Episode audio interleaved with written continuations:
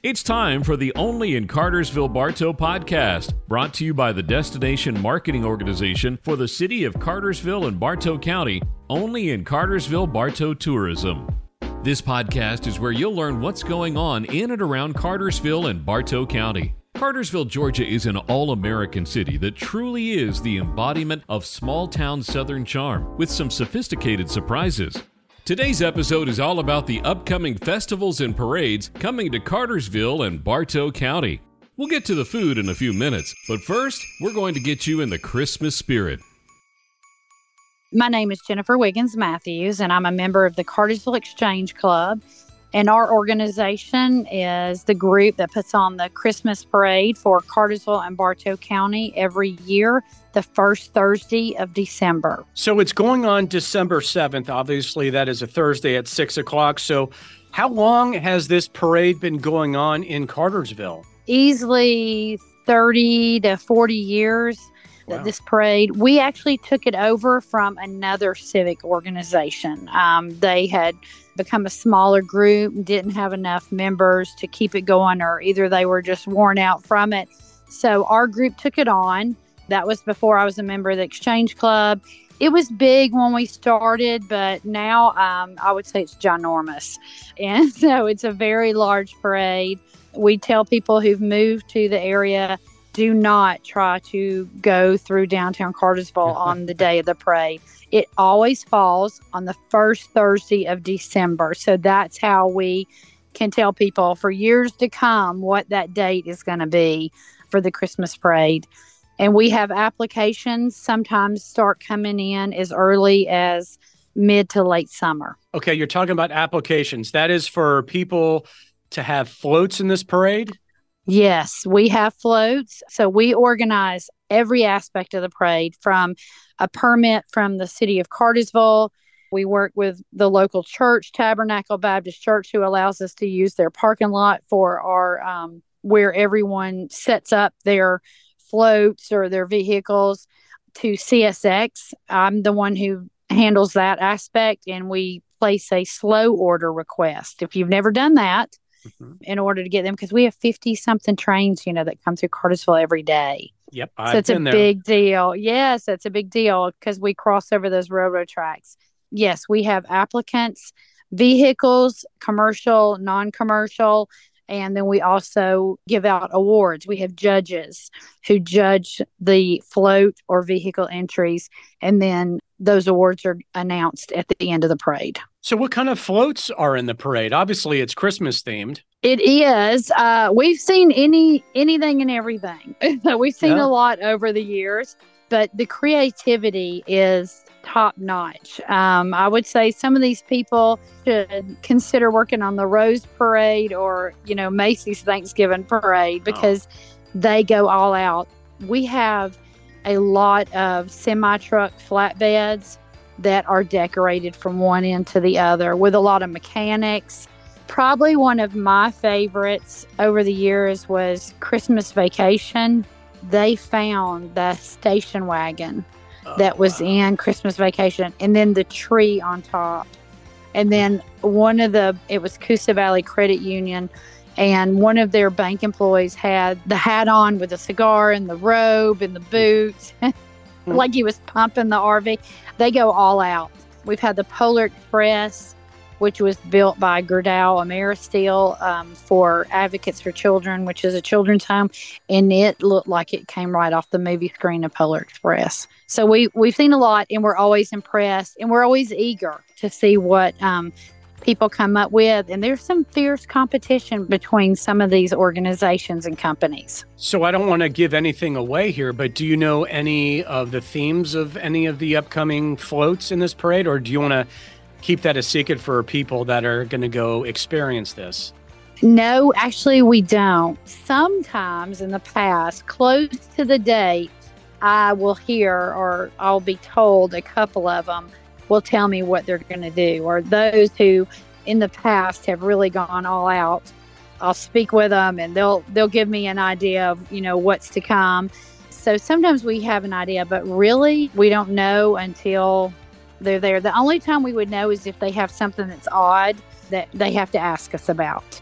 whether it's, oh, can we have bicycles beside our float? Is that considered vehicles? You know, that type of thing. But really, most of the time, it's kind of a surprise to everybody. That's what makes it better. You know, Christmas, presents, surprises in the morning. So right. No different from a, from a parade.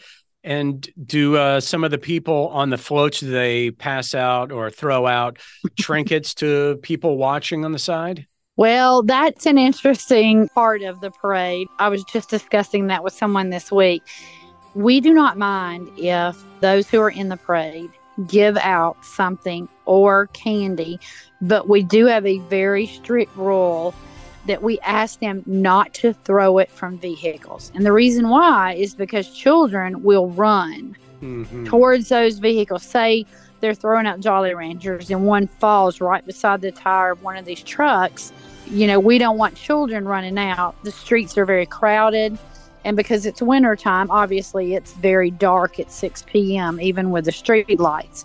So they are allowed to give out, but we just, we beg people, please don't throw it from the float. Have people beside your vehicle or beside your float walking and giving out or throwing from, you know, a walking position. Makes sense. So anything else really kind of fun and interesting about the parade to pique people's interest in going to this?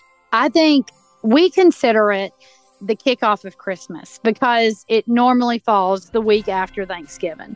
And I do think that the turkey deserves his full day and holiday. So I'm one of those people, I won't put up anything Christmas till after Thanksgiving. So I think it is that official kickoff of Christmas for Cartersville and Bartow County. I think it is wonderful to see how many people come out. We have people line the streets with their chairs on the way to work.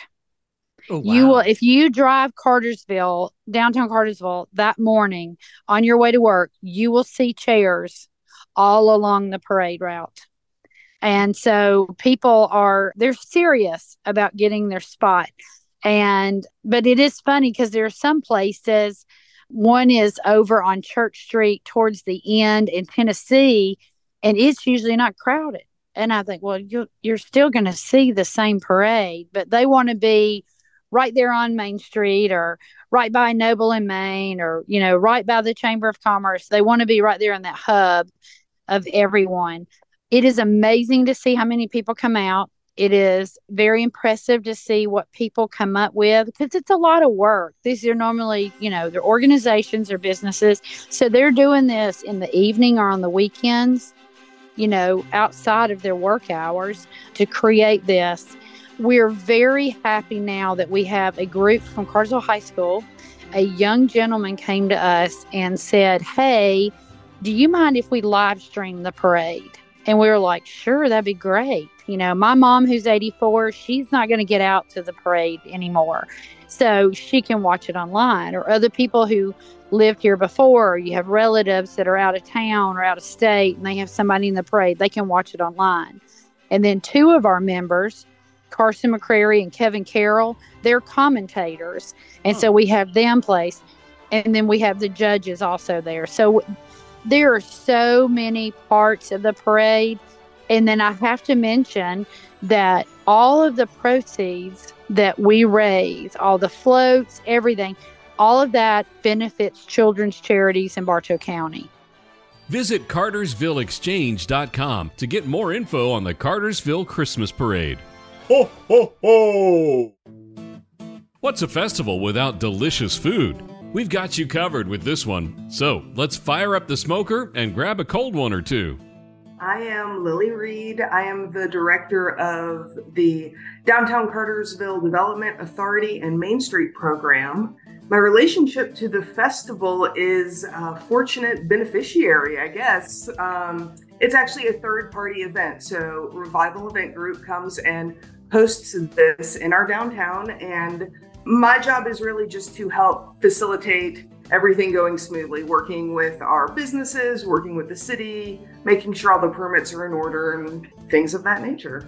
All right, so barbecue and brews festival, this sounds like the greatest show on earth to me. We'll start off with the barbecue first, which the food.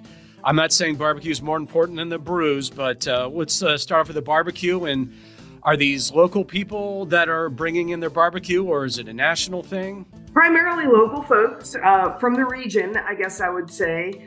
At one point, this was a competitive event, but we took it in a different direction, just to make it a little more fun, a little easier to coordinate. Uh, still plenty of barbecue and some other food as well. I got a fantastic grilled cheese sandwich at the last event, so. Ooh, that's yeah. good stuff. For real.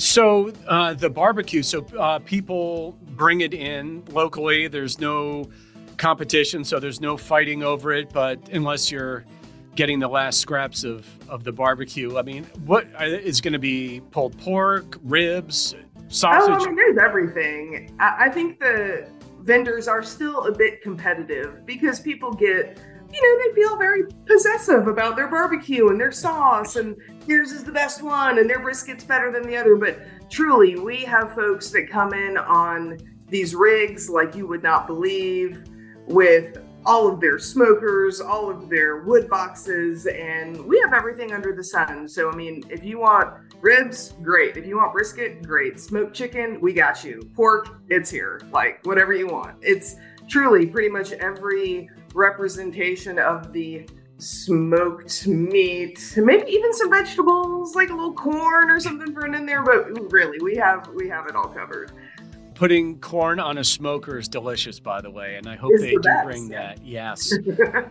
I mean, is there anything special other than with the, the meats? Is somebody bringing something that is totally out of the ordinary, aside from your grilled cheese, which sounds really good? Yeah, you know, I was surprised and a little skeptical. Um, they will put barbecue on the grilled cheese, but I just went traditional. I'll just have to say this, shout out to them. It's called Cheesed and Confused, and it is a food truck in like an old kind of station wagony looking, you know, paneled vehicle. And uh, so it's got a it's got a great vibe. But yeah, we have people. We had some great street churros last time that kind of caught my attention. Definitely out of the realm of barbecue, but still like a fun festival food. So all of those things. And, you know, I think all of the vendors that you kind of expect to go along with something at a festival. So you'll still get your fried Oreos if you want them. Uh, we can hunt you down some kettle corn, some funnel cake, whatever it is. Oh, that's the best. Festival food is the best. But let's talk about the brews, the beers. So tell me about how many beers you have, where are the beers coming from? Are they local? And how can I get some?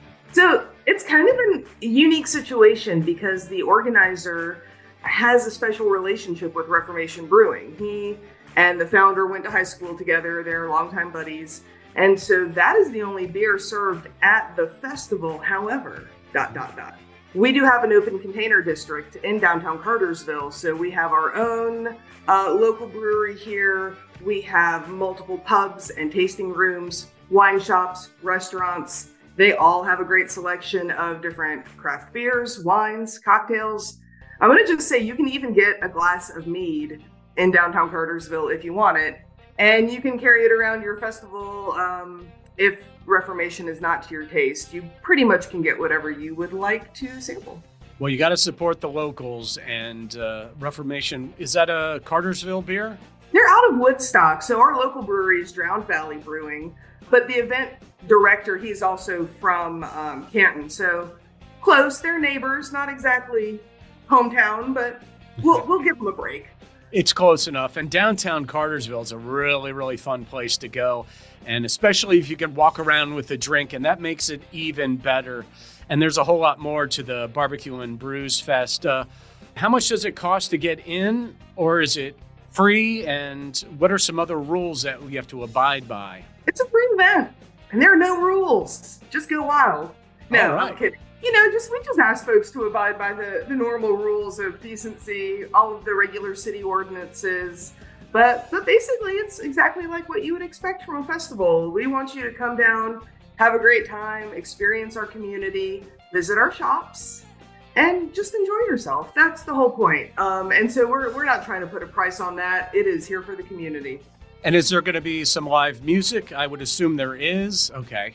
Absolutely. Uh, so that is a big component of it because, I don't know, can you really have great food and great beer without some live music in an open air setting and Never. A festival? Yeah, you got to have live music. So We do. Um, Gary, that's the event organizer. He always sets up a great lineup of bands from around the area, and we've even pulled in some groups as far away as Florida. So live music is definitely a must-have for the event.